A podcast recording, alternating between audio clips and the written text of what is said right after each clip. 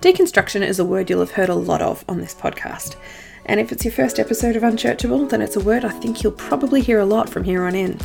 Referring to the process of examining your faith and theology carefully through a lens of critical thinking, deconstruction often results in people re examining their relationship to faith and church, and it happens in a million different ways. When we look back over time, we can track various different church movements happening, such as the Protestant Reformation, the Charismatic Renewal, and the Neo Charismatic movement, to name a few. Part of me wonders whether deconstruction may just be the next big move in religion. That's both wonderful and terrifying. Churches are going to have to evolve if they're going to survive it, and to be quite honest, I think the individuals who've already gone through it, well, we know just how much it takes surviving. But there is a phenomenon that coexists alongside deconstruction that concerns me. It's the tendency for people who've gone through it to allow the place they've landed at to become a new type of dogma. People who've deconstructed into atheism think everyone should be one. Agnostics think everyone should become agnostic. Spiritualists think everyone should be spiritualists. But deconstruction is as individual as the person going through it. That's why I love sharing stories and insights from many different places in this deconstructing, dechurching, and sometimes deconverting crowd.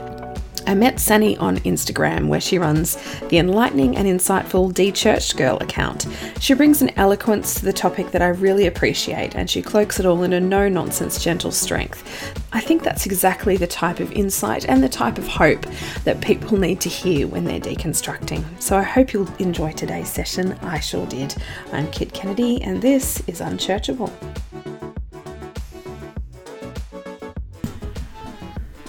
Hello, and welcome to another episode of Unchurchable. Uh, if you haven't figured out by now, I seem to find a lot of joy on Instagram, and one mm-hmm. of the joys that I found on the gram was this woman, uh, de-churched girl, uh, Sani. How are you today?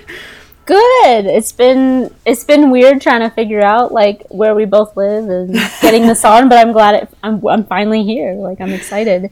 Yeah, it's I, I saw your account and um, and a lot of the people that you follow, and I was like, wow, it seems like we're on a very similar but kind of like an adjacent, mm-hmm. I think, journey um, out yeah. of out of church and into um, a spirituality that really fits us. But I'm I'm very curious about a your journey. Um, I see that you're a Yale divinity student and you're sort of deconstructing at the same time. How did that come to be? Um, well, I guess to be honest, I probably started deconstructing long before I even realized it, even before yeah. Yale um, and being a divinity student. And mm-hmm. and you know, like full disclosure, like I'm not like getting a degree there. I'm just I'm just taking classes for fun, yeah. and they were okay with that. And yeah, um, they covered some of it, so I guess they liked the stuff I had to say. Um, so that was nice, but I, I probably started doing this without realizing while I was in church, maybe six years ago, maybe around 2014, 15. Yeah.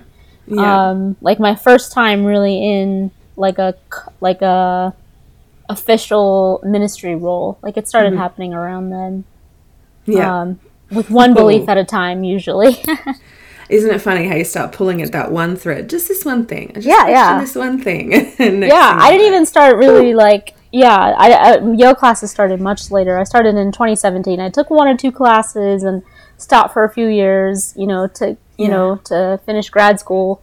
Yeah. Um, and then uh, now, I, since then, I've probably taken one or two classes every year or two. You know. Yeah. Yeah. yeah to do with my work life and all that. Yeah. Yeah. So, do you mind me asking what what's your work life? What's your professional kind of passion? Sure. right. Well, it's it's interesting timing because I literally like COVID, a week ago. Yes. Yeah, yeah, literally a week ago, I lost my job. So. Oh, I'm sorry to hear that. Oh, I am with like ten or twenty million other Americans right now, so I I I yeah. understand. Yeah. And for context, that's like the whole population of Australia. So, wow. you know. oh my goodness. Yeah, we, I think we're 25 million. Um, Y'all must have a lot of land because that's a big oh, group oh, of land for not that many an people. Incredible. It's an incredible amount of land. And really, we're only populated kind of around the outside of oh. um, of uh, of the island because um, yeah, the inside is so dry and and you know there are some kind of small populations and, and largely indigenous populations throughout oh. the interior but yeah like it's um, really we're all we're all coastal dwellers or the majority of us anyway so right yeah but I love my I love my country when it's not burning it to the ground or suffering from terrible politics. Speaking of which, I've We know all noticed, about that. yeah, you do. How are you holding up in the middle of this? I just finished watching the Comey Rule with um, with my my ex husband. Um, who kind of sat up last night. And we're like, how many episodes are there of this? And we're like, two. Dang it. but you know, watching the Trump era play out, Black Lives Matter, and one of the topics that you've actually started um, tackling on your Instagram is is the topic of white supremacy and church. Um, this a must be highly personal. Um, how how a tell me what we need to know about this as conscientious sort of uh, Christianish people or deconstructing Christians and, and people who really want to stand with the marginalized but don't know the first thing about how this white supremacy thing kind of plays out um, and what our own blind spots must be.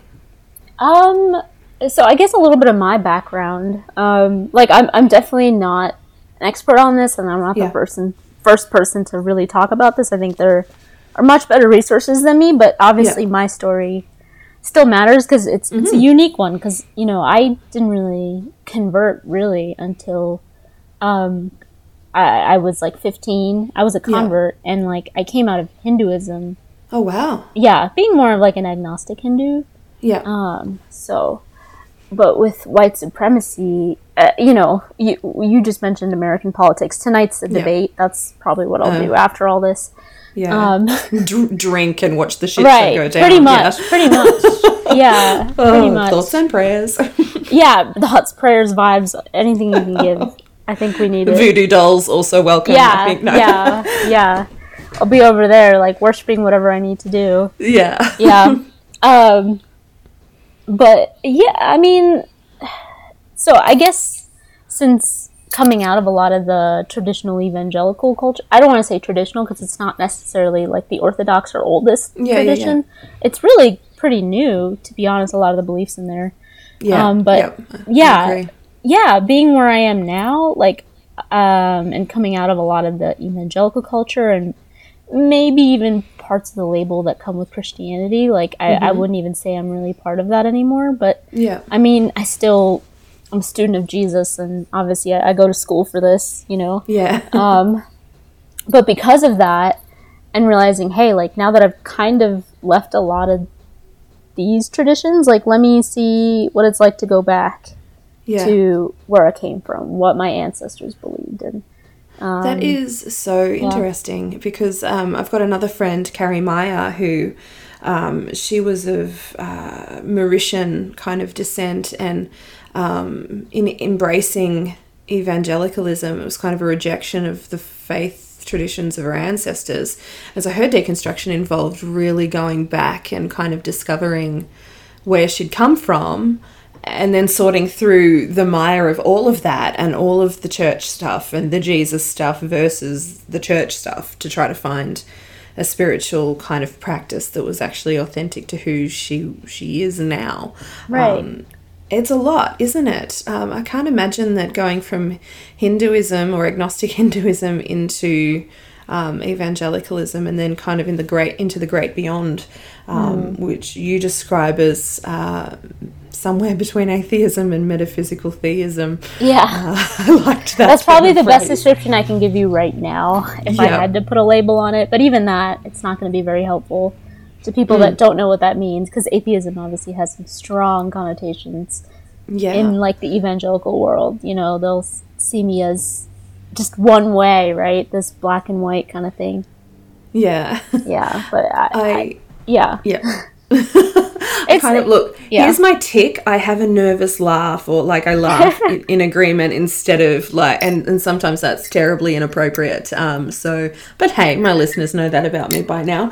I think you've touched on something quite interesting. Labels aren't really helpful for the deconstructing or dechurching person are they no um, because spiritual exploration isn't quite doesn't color in the lines right right because Mm. if we had to if we had to label i think any of us doing this we'd probably all fall under like agnostic you know yeah yeah um like mostly you know i think some people have gone and they're comfortable with that label of atheism like Yeah. I mean, if you have to label me, sure, you can call me an agnostic. Uh, I'm I'm really nowhere in those dualistic labels. I think.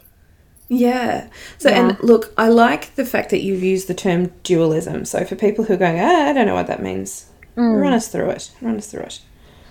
Um, dualism. So it's it's it's that things aren't neither here nor there, nor black yeah. nor white. Um, mm-hmm. not just this is sacred and this is secular. Mm-hmm. This is spiritual and this is not spiritual. This is material and this is immaterial. It's that it's all the same thing. And I think that's probably the coolest thing about Jesus. He showed us that that is what man is. Always mm. been spiritual. Always yeah. been both material and immaterial, you know? I don't yeah. think they were ever meant to be separate. Yeah, yeah. And I, I like that because I think an experience a lot of people had within um, within evangelicalism, and, and I will kind of pause in this moment and say it's interesting for me to observe people calling fun, uh, calling evangelicalism its own form of fundamentalism. Um, it's interesting for me, and I don't disagree with it. In fact, mm. I, I think I relate quite strongly with it. Um, in that, you know, our parents, the the kind of um, you know baby boomer generation, they sort of left the big institutes of religion. They left kind of Catholicism and um, and and those big kind of Protestant or Catholic right. or Protestant um, institutions, and then they invented their like reinvented their own expression of faith that sort of accidentally brought across a lot of the legalism but placed it into different doctrines and so like we've grown up with this this kind of very pathologized view of um, of self and of our desires and of our experience of life that was kind of very right or wrong, you know, sin or not sin. Right, right. and and so that's been that you know it's an interesting experience for people to try to kind of deconstruct that.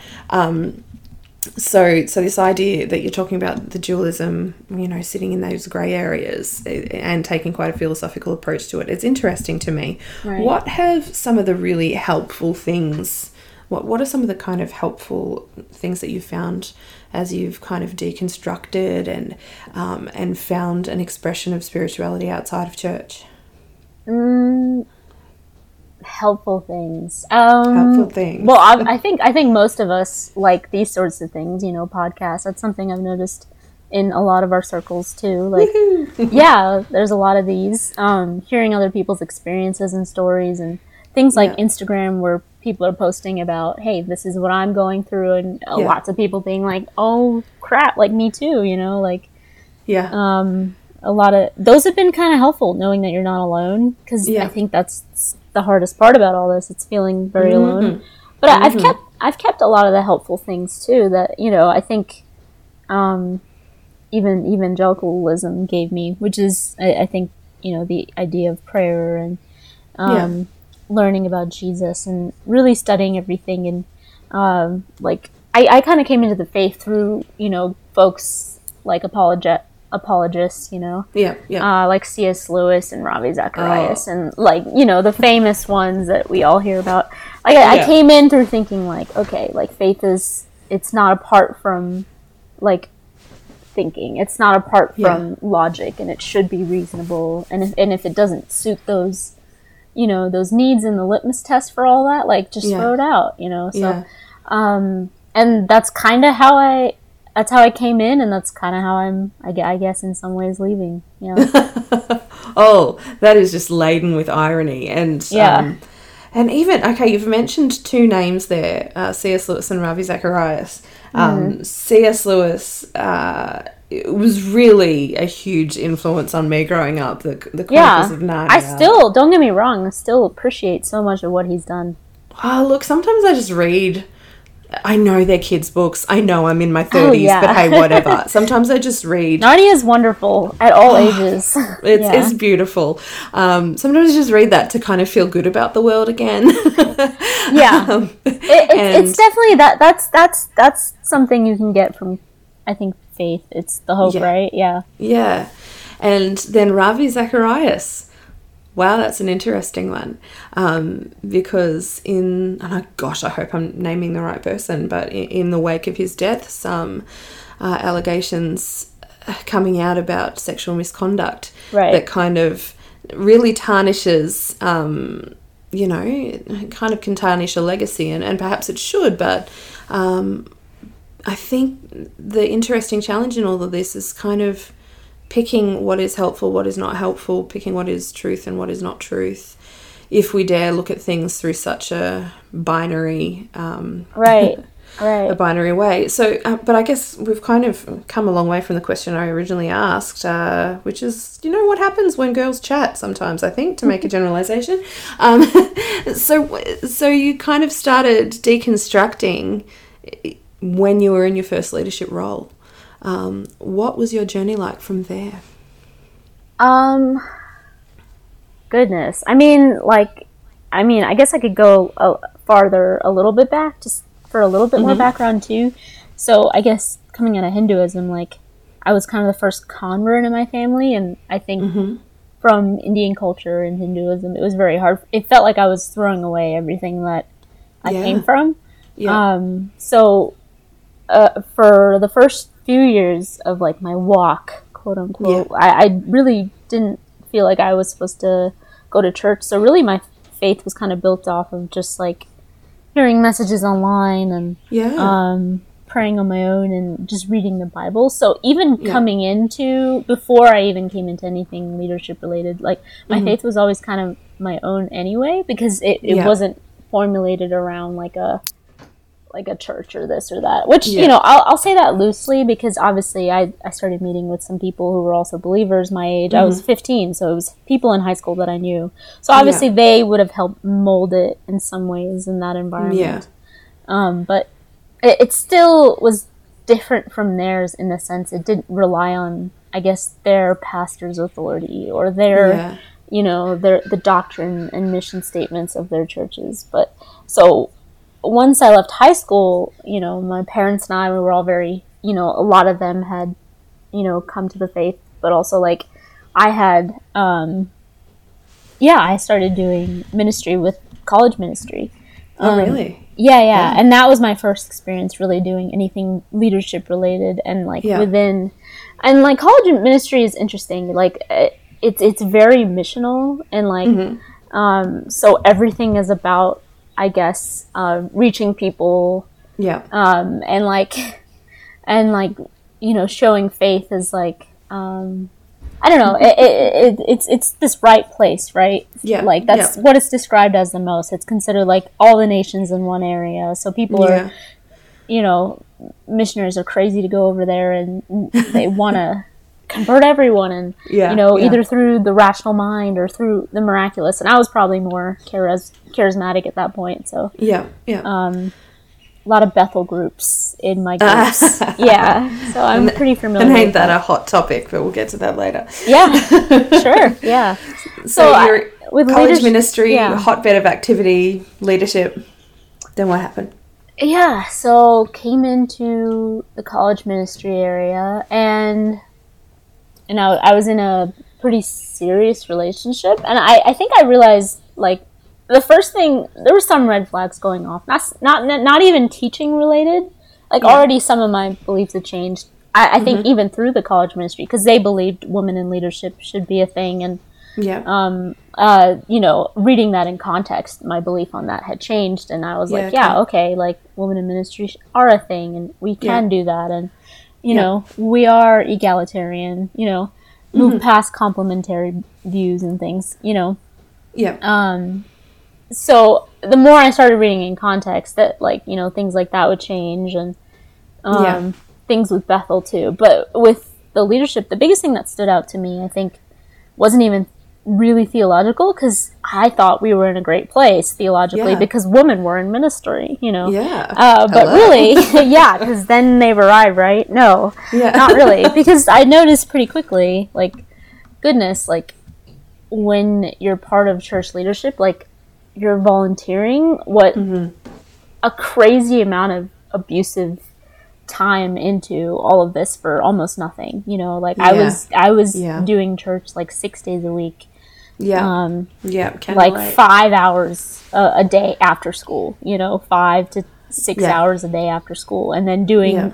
you know my schoolwork at like midnight or 1 a.m. It was crazy. What is sleep? We can do all things through Christ who strengthens us, right right. like yeah like i realized pretty quickly i'm like yeah people are getting burnt out and you Yeah. know like i you know i was super enthusiastic i i wasn't you know trying i was trying really hard not to but Yeah. in reality like me and the person that i was with at the time like i could see him having his own crises and i was Yeah. having I, I i was of the belief that man we weren't doing enough though putting so much time in i felt like we were wasting time Yeah. um, doing ministry things but not quote unquote reaching the lost that's where i was Yeah. at yeah. um, so already like that hypocrisy was being shown to me. It's like okay, if the church exists for people outside of itself, and that's Yeah. its purpose, then yeah. then we're then we failed at that because we're basically just doing Bible studies to people inside, and we're basically just catering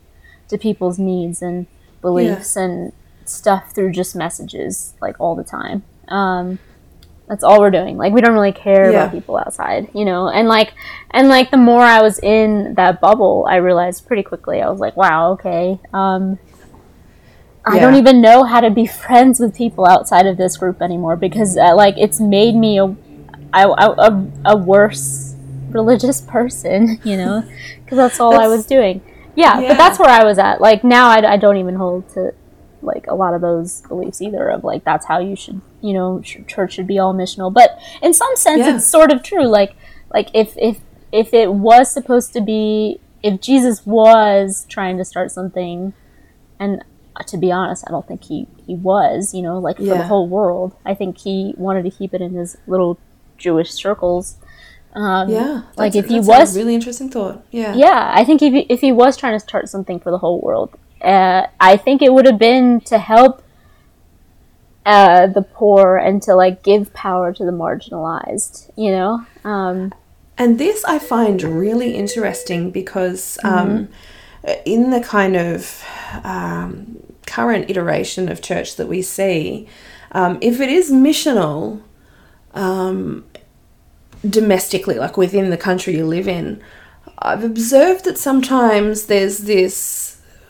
Well, I guess it actually within or you know even overseas, but you can kind of people can kind of cherry pick um, and kind of go for people who are kind of this neat middle class kind of contribution to this you know ideal church family that they're building or they can um, or alternatively can go and reach out to um, quote unquote the disadvantaged um, and then kind of treat them in a, in a well-intentioned way as lesser than.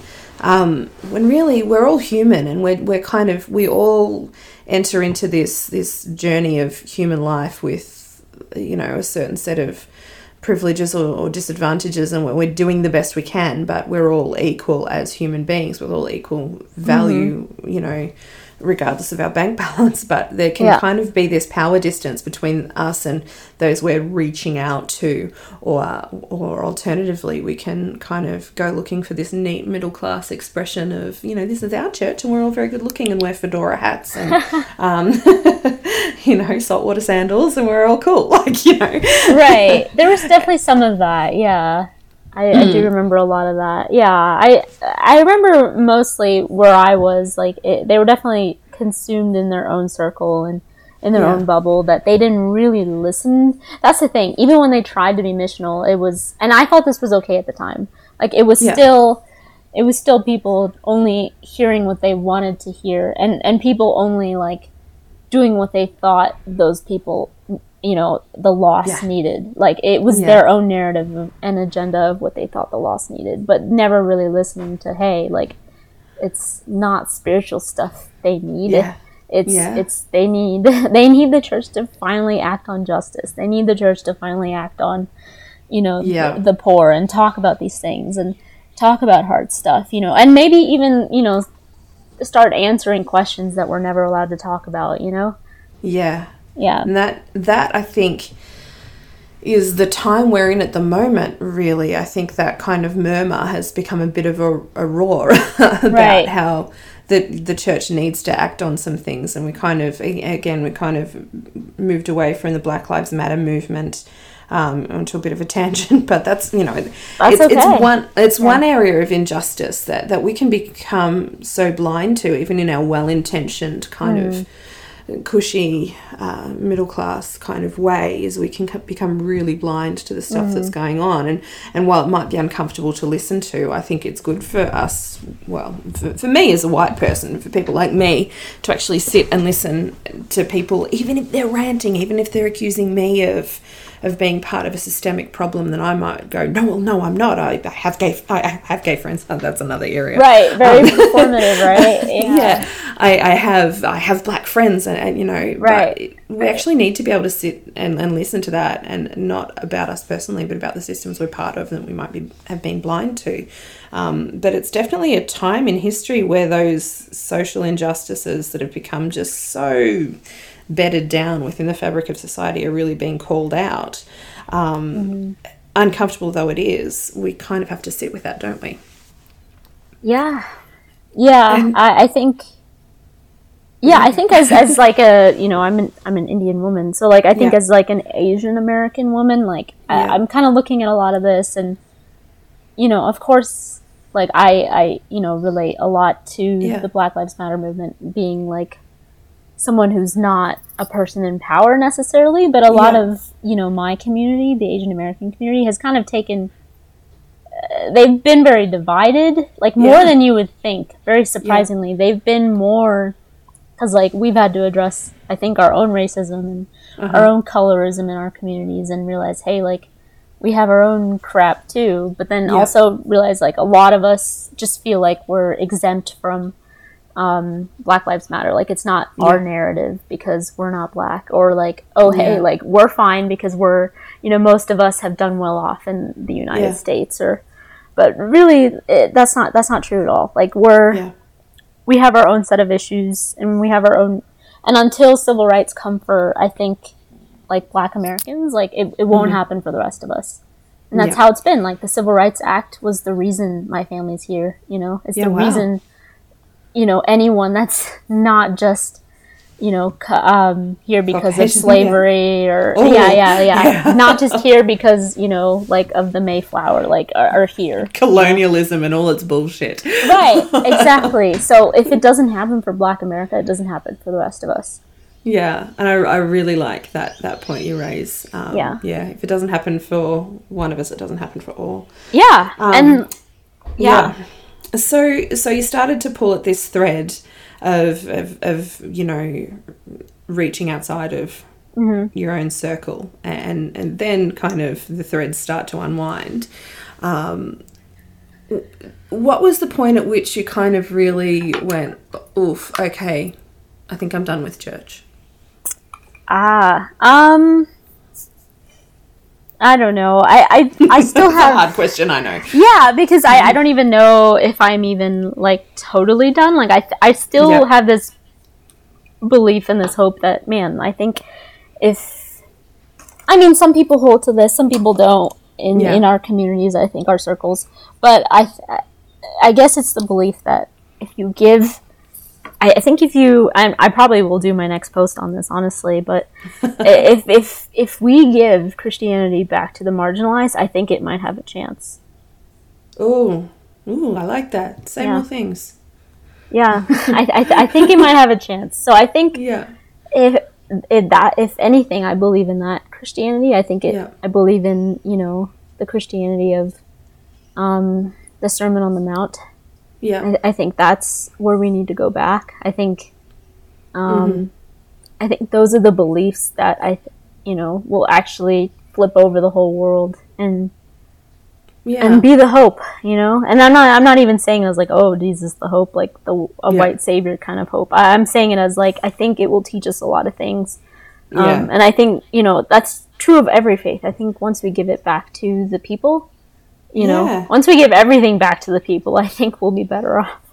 That, that's to speak of capitalism too, I guess. Yeah, well, I was I was going to say like Yeah. um, the idea of giving Christianity back to the marginalized is so at odds with some of the movements that we're seeing within the within evangelicalism at the moment. Uh, Yeah. things like dominionism, things like uh, seeking out power as brazenly Right. as as you know. Right. I recently heard about the Seven Mountains, and I was like, I didn't even Oh. realize that was a thing until I was like, oh crap! Like I remember a church I went to actually saying that, like not realizing it was the same thing. You know, it's very Yeah. subtle in some places. Well, this is the thing that I found really interesting, and I, I suppose this was part of my journey of deconstruction. Is Right. um, I okay? Here's my dirty secret, guys. I wrote two. No- I wrote two novels.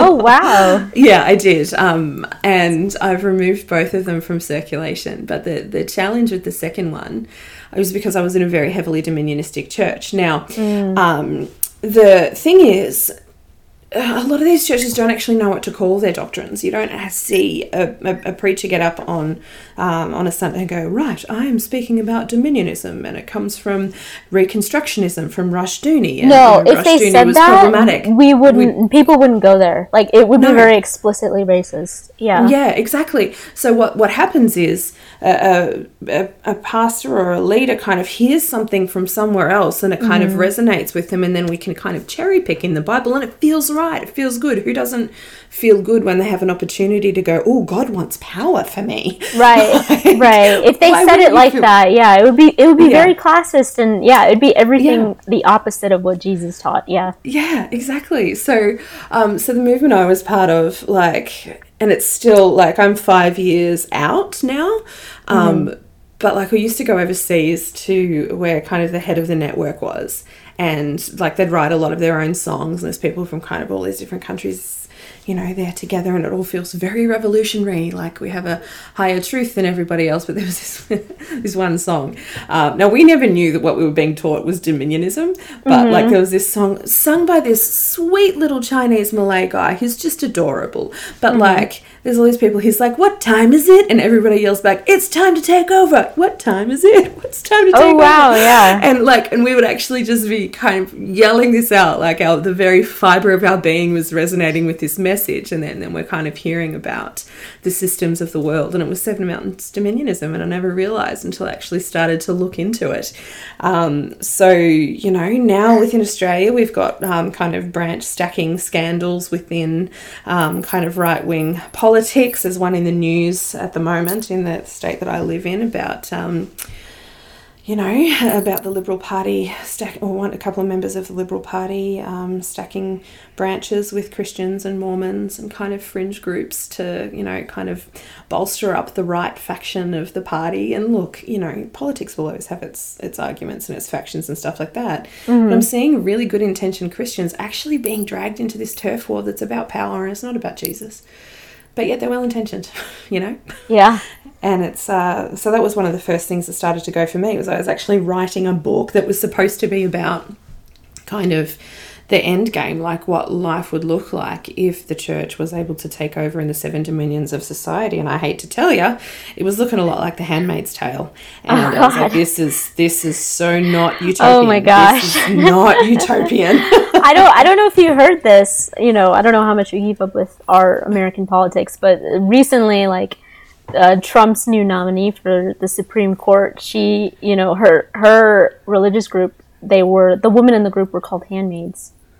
Uh, Amy Coney Barrett, right? Yeah. hmm So like, I'm yeah, actually horrified. nailing I'm it. actually horrified. right it's not it's not you know like i don't know how sexually they're handmaids but they do have Yeah. like male guardianship and things like that like a lot of the same things yeah Yeah. And and that's why what you were saying before is so important. Both Yeah. about handing church back to the marginalized and about until civil rights happen for, you know, right that don't have i, I you know. really think if it's if this is gonna work if if faith at all for any group any any religious group if it's gonna work i think i think you have to give it back to the people who Yeah. held it in the first place i think once the marginalized truly are you know once Yeah. once they're what is it uh, jesus taught which which is the least of these being greatest once that once that's Yeah. the reality like i think then it will actually work maybe Mm-hmm. the way it was supposed to work you know Yeah. in a way where it's actually helping the world instead of you know like making Yes. it go backwards you know Yeah. Instead of colonizing the world. Um, right right i think it, it'll let people actually be more free in whatever faith they're Yeah. part of and grew up in you know and and Yeah. christianity is just more of a principle Yeah. that like flows within that instead of like diminishing and colonizing Yeah. Yeah. And just just as you said that, um, you know, it's interesting that the first people to witness the resurrection were Middle Eastern women, Right. um, which is kind of an interesting cross section of people who we may not necessarily think of straight away when we think of empowered humanity in the year 2020. Um, Right. so, you know, right. like the whole. Bible, none of it's written by white people. Like you Right. know, like none of it's written for or by white people. And I even I even love the fact that Jesus has become this kind of white person that looks a Yeah. little bit like a little bit like Joel Houston. Let's be honest. a Um, little bit, yeah. Mixed between like Joel Houston and like Jared Leto and like Yeah, yeah, just a really confusing mix. Yeah, and I don't Yeah. I don't want a deity that's kind of a little bit of a sex symbol. I mean, that's just two areas that I just want really oh far yeah, apart. yeah. Jared Leto, yeah, that would be. Yeah. And that's kind of uh, oh my gosh, that's that's its own topic of people purity culture and girls Mm-hmm. being married to Jesus and finding romance with Jesus. And I, I was part of that group for a long time, so Oh, Yeah. you know, I I sung Jesus, lover of my soul, as if it wasn't Yeah. Mm-hmm. really creepy when you think about it. And I saw a cartoon during the week by the Naked Pastor on Instagram. He's always good if you want to laugh and a challenge. But he had Jesus sitting by the side of a bed of a of a couple, and one of them. oh yeah. Do you, do you think maybe you could leave us or forsake us just just for a few minutes? Um, and I kind Yeah. of had a bit of a giggle about that because I've always had this question in my mind of where exactly is the jurisdiction of the cloud of witnesses? Like, are they allowed in, you know, anyway, How literal fun. they are and yeah, where they are. Yeah. Yeah, all that kind of Oh stuff. Oh my goodness. yeah, I just I don't even know. That's its own. That's just there's so That's many things going on there, like in Mm-hmm. purity culture. The, like if you want to see what a mess like that there is in evangelicalism, like just go there first Yeah, because you could spend Just- your whole life there and still not understand yeah, and like and see so many things wrong with it. Yeah. Yeah, and I was talking to somebody right back at the beginning of my deconstruction of all of that, uh, back when I was happily married and my husband hadn't come out as gay. Um, you know, so I never thought I'd have to really deconstruct purity culture, but I remember this guy saying this. This was really the legalism of our generation, and it wasn't badly intentioned by the people who introduced it. They were searching for a better way, but in doing so, kind of stripped an entire generation of their agency when it came to sexuality and made it a very pathologized thing where where desire was evil and that that switch is supposed to flip as soon as you get married and and for a lot of us it just didn't. There was too much baggage attached to it. But you're right that is one of those threads that if you pull at it you you know there's a lot there's a lot behind it that's you know it's a lot of mess. And we've got a lot to clean up there in terms of putting back together some really damaged lives that have kind of learnt to separate themselves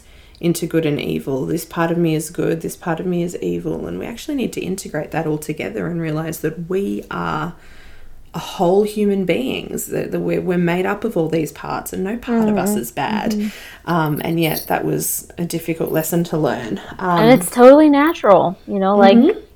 everything we're talking about even when it comes to homosexuality and Mm-hmm. you know transgender people like it, it- these are all seen within nature and science and it's Yeah. it's not abnormal at all you know Yeah, these things exactly. are it's just it's just the way we've talked about them in our recent history that makes it Yeah. seem unnatural in our recent human history you know out of the hundreds of thousands of years of human history yeah yeah and and yet we kind of we kind of think that um, that our worldview is superior to all that's gone before. So yeah, that, that's an area of deconstruction. But um, you know, I, I suppose another thing that I wanted to I'll, I'll tell you a story, and you can maybe just tell me what you think of it. Um, I'm at the supermarket this previous week, and I'm with two very spirited uh, preschoolers, and you know things weren't going well. Um, so I've got one just crying in the trolley, and I've got one throwing toothbrushes everywhere because that's what you do in an, an aisle at a supermarket. So um, I told my son to pick up the toothbrushes, and he was like resisting me, and but I was like, no, this is a parenting moment. I'm going to parent him and not just cover my own embarrassment.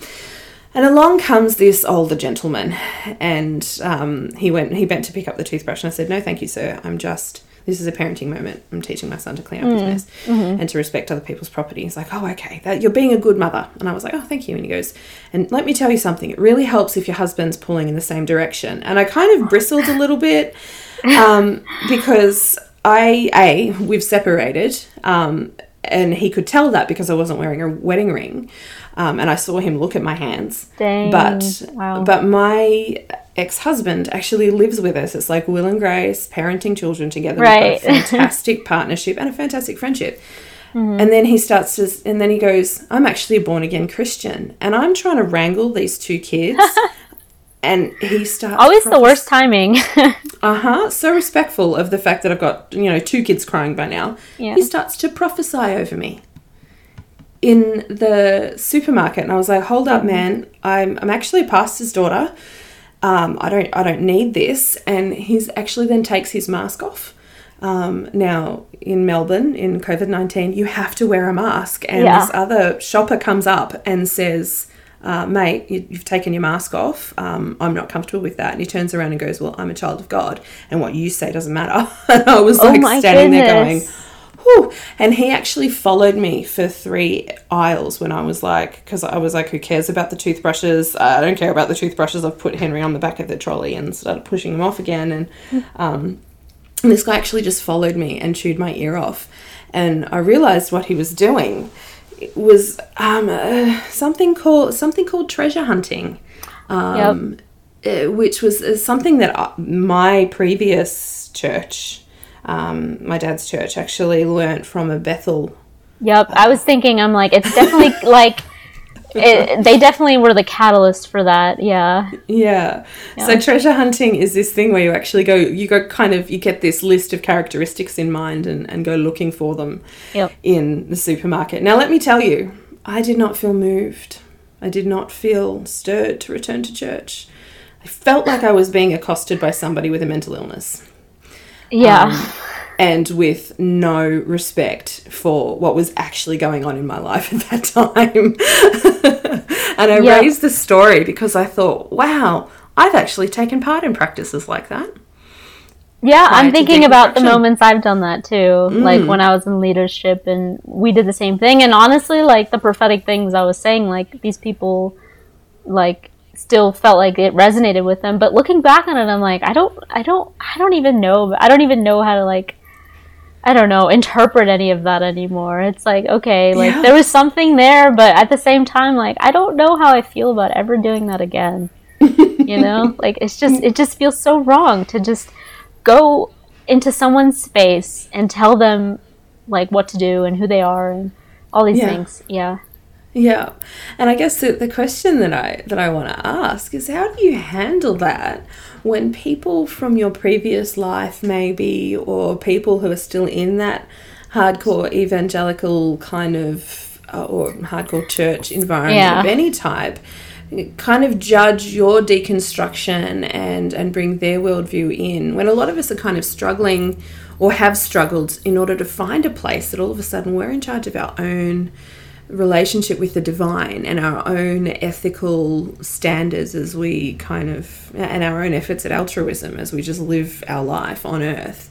How do you deal with that when people kind of accost you whether you know them or whether you don't and it actually triggers that oh wow this is where i've come from? How do you yeah. I mean, it happened kind of more recently. I had some people visiting and honestly a lot of these people are some of them are still the ones that I'm close with are still like, you know, they're dear friends to me. I do have some that are still um in in those circles and yeah um, they kind of know where I'm at. Some more than others. If the closer they are to me, the more they know. Um, Yeah. Obviously, um, and you know, I had a little bit of that happen. Like, you know, when a few of them were visiting me recently, and yeah I, I was, they were like, "Well, let me pray for you," and I was like, "Okay." I mean, like, prayers good. you Yeah. know, why not? Yeah. Um, like, I still believe in that. yeah Um, and then it just turned into like this prophetic thing where it was accusing me of, you know, being in darkness and accusing, Oh, yeah, yeah. of like, you know, all these prophetic words that were like, okay, like I'm very off, and yeah. you know what what they have to say is, you know, what I have to listen to, and you know, uh, like where I used to be is, you know, the right place to be, not where I'm headed, you know. Yeah. Yeah. So that was pretty uncomfortable. It definitely triggered Mm. me. It's funny though, like as they were praying, because I was I was like sitting and just like kind of laying there. I like fell asleep. So I don't know if that was my body just rejecting it and just being Yeah. like, I am done listening to this shit and I'm just Yeah. gonna go to bed. You know? yeah. yeah, I, I don't know. That was like the more recent time that I remember or something like Yeah. that. Yeah. Yeah. But other times, you know, I, I I I talk here and there about like a like a past really serious relationship I had and it was well within, you know, when I was in leadership and in college and and Yeah. in purity culture and all those things and and I realized, okay, some of the stuff that my ex used to say, it was very sexist and manipulative, Mm-hmm. which is very abusive.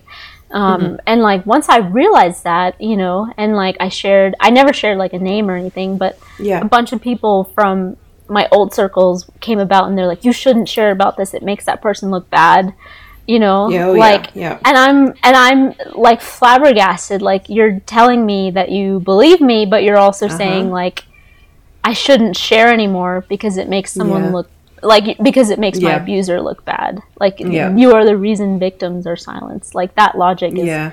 exactly what's wrong with Yeah. all of this, you know? Yeah. And I'm just going to say this because Yeah. it's not said enough. It's okay for abusers to feel bad because what Yeah. they did was bad. Like, Yeah. it's okay. And a lot of people, myself included, have been silenced when it comes to um, the actions of their abusers. And Mm-hmm. um, there's, and, and like I was telling somebody about some serious, serious allegations that were actually in court at the moment. Wow. Um, yeah. and she said to me, "Oh, that never happened." And I was like, "It's you know, it's before the courts. Like you, Wow. there's evidence." Um, and she's like, "Oh, uh, the person they're just offended," and I was like, "Yeah, that kind of abuse is pretty offensive." right. Right.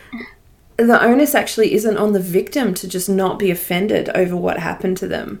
Um, but actually, because I don't think a lot of people realize when you're talking about good church people, um, or when you're talking about Christian leaders, even who might have been the perpetrators of, of, of abuse of any type, um, or even part of covering it up, you know, it's they should be called out because the church is not supposed to be an institution where abusers can hide and call it grace and call it forgiveness. It's actually a place where the marginalized should feel safe. Right. And that's where we've got to, I think, flip the narrative. And we've just got to be better. If you don't want people saying bad things about you, don't do bad things. Like, that's kind of. Right, that's- especially that's from a logic. place that you know it's it's supposed to be the hospital for the broken. It's supposed to be, Right. you know, a place uh, where the truth and where the where God resides. Right, like you would expect Yeah. a higher standard to be held than you know, like at least our political sphere, which is funny because it's it's just as bad as that, which Yeah, is saying yeah. something. Yeah. It's the, the worst sort of mirror, isn't it? yeah yeah you're like it should be better than corporations and politicians but really it's Why it's just as bad it? if not worse Yeah. and leading the way for these groups to have power which is insane to me So how did you actually deal with that in that moment where people are like, oh, don't make your make don't make this person seem bad? right right um well I, I told them exactly what i told you. I, I Yeah. Mm. it's like that silences victims and you know for the sake of the person that abused them. And they actually were shocked because I, I, I this is a very genuine like l- lovely person you know. Um but they were shocked because i don't think they realized that they were doing it. It's so ingrained um, i think in just the narratives and the rhetoric of purity Yeah. culture and like Yeah.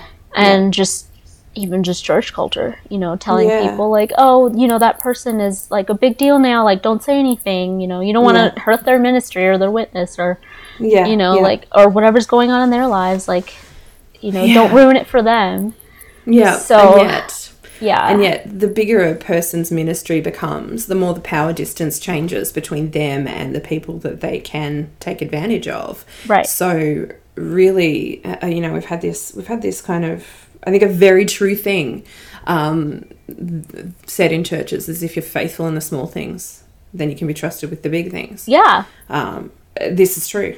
and that's a good also word yeah i wish Yeah, it's a good we follow through on that. Yeah. Yeah. Um, and look, the reason I kind of I wanted to s- sort of highlight um, your ability to call it out is because I think a lot of people, um, certainly people that listen to this podcast, and a lot of people who've de-churched or de- deconverted or deconstructed, Right. have, have done so because of asking questions um, that people didn't want them to ask, or because they've kind of called something out that that an institution has kind of decided to cover up rather than to confront and Right. and stuff like that. I guess I'm moving away from a place where um, somebody else gets to govern how I live out my faith. Yep. And it's a process because sometimes you get triggered and sometimes you can feel the shame and the guilt that you need to kind of come back and toe somebody else's line. But that always comes with this icky feeling. And then I have to kind of stand back and go, actually, no, God is in me Right. um, you know, God is everywhere. God isn't more in one person and less in another. Um, you know, and, and I kind of come at that this way uh, these days from a little different position.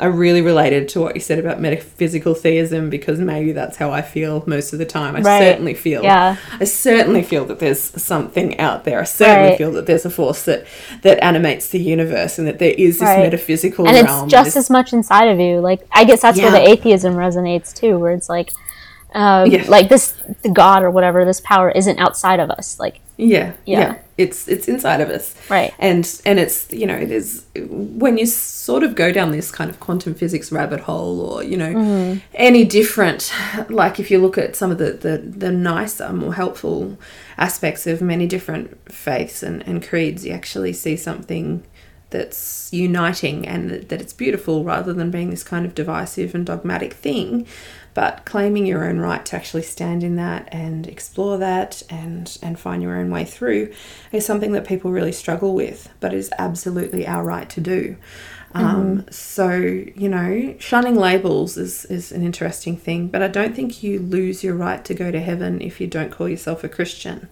i uh, i think maybe if there is a heaven it depends on how you live. Yeah. I don't know what I think Yeah. about that a lot of days. What about you? oh man, I'm figuring this out. Um, yeah. I think you know the heaven and hell. That that was something I spent probably six years on and off studying. Mm-hmm. It, it, made the person that I used to be with so uncomfortable that I like paused on it. Plus, I had all my own health stuff coming up all of a sudden. Oh, oh. Um, so that itself was like, oh my gosh, like does you Yeah. know God healing and all this different thing, like all this stuff Oh. came up. Um, Oh, and you know, like how strong does my faith have to be for this healing or whatever? Yeah. Um, like all that kind of baggage from faith came out, but um, but definitely heaven and hell. That's been something I've been sitting on for a long time. I've I've been um, reading some of Bart, Bart Ehrman's books on heaven and hell. He just did one. Yeah. Um, and like he believes Jesus was purely an annihilationist, and it was Paul who was more Paul, which I think is pretty accurate. I think Paul is universalist. I think Jesus is the annihilationist. Um, but I think Jesus was only an annihilationist, like um, when he had to respond to questions. I think about judgment. Um, Okay. yeah, like he was. I don't think he like. I don't know if he actually believed in it or if it was just Mm-hmm. his responses. Um, okay, so so step me back for people who are going, oh, what do those two words mean? Right. Annihilationism versus the other one. right. So annihilationism is like death perishing. It's it's the wicked have no life after um Ah, yeah, uh, yeah, ex- yeah, but but you know the the righteous or whatever the god believing like they'll go to heaven though. But Mm-hmm. um and universalism is that eventually all will um be saved.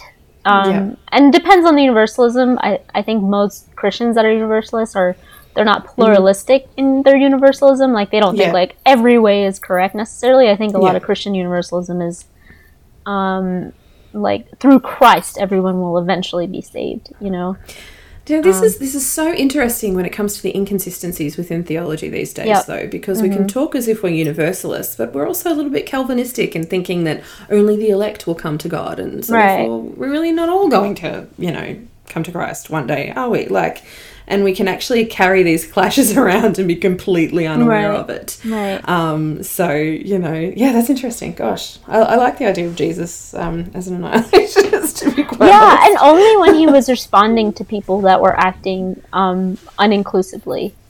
Yeah. Um, so I, I think he was just saying like heaven is all around us. Um, yeah, and uh, uh, Bart Ehrman, you know, he, he takes it more as like if you believe in Jesus, like that will be yeah, like those people will be saved. Not necessarily like Yeah. the way I'm taking it from reading Jesus is, Mm. yeah, like Jesus was an annihilationist, but only to the people that weren't being inclusive. He's saying like if you aren't inclusive, you're already like you're missing heaven within you. Like being being uninclusive makes makes heaven not able to like be fully open within you. Like that's what I'm yeah. reading it as. Um, And so that that I can get behind. That is Right. beautiful. Yeah, Right, and that's that's probably where I'm at. I think Bart is pretty accurate. I think Yeah. you know that's where dualism comes into play and binary thinking. Um, I love Bart Ehrman, but I think Mm-hmm. Yeah. in some ways, like I I differ in the more metaphysical aspect and the more Mm-hmm. like non-dualistic aspect of like, hey, like Yeah. I I think that has more to do with how Jesus responded uh, to people who didn't want to allow heaven to be inclusive. You know, Yeah. yeah. He's saying, okay, you don't want it to be inclusive, then I'll tell you, you're the one that won't be included. Yeah. yeah. And oh man, do I ever see that as being the core struggle within social justice these Yep. days? And it really seems so many times like the cork in the ass of progress is the conservative church. Yeah. Sorry to use such a crass term, but it's It's just, so crazy because so much. I was thinking, and that's basically why I did the last post on white supremacy. I was thinking, I'm like, a lot of what we're, uh, a lot of our politics today, like everything is based off of where you stand um, when it comes to, I think, religious beliefs. Because, like, Yeah. um, I think the reason we talk about women being equal and like the justices matter so much is because um, the church was the reason we had to um, basically what's the word like break away from that like the church was Yeah. the reason we have to have this political talk the church was Yeah. the reason we have to have this political stance like they created the boundaries of like in and out so we have these Yeah. parties because of those conversations from the Yeah. church Yeah, and it's really a time for honest reflection, I think. And um, and and here's here's my thing. Like a lot of people,